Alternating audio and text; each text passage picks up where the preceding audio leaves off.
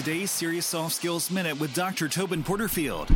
We need to think carefully about how we open conversations. I was having coffee with a friend of mine the other day, and he opened the conversation with, I was in the shower the other morning, and I was thinking that opening threw off the entire idea he was about to discuss because I'm thinking, I don't want to know what you were thinking when you were in the shower. But aside from that, we do need to consider what our opening lines are when we engage with people. And if you're thinking about your pickup lines at the bar, we'll just put all that aside because what I really want you to think about is when you engage with people.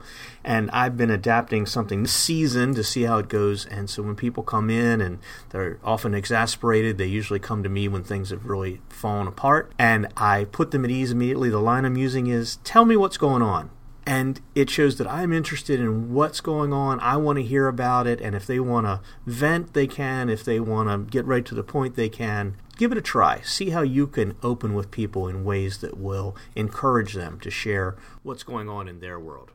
Visit SeriousSoftSkills.com to uncover more about how to unleash your soft skills.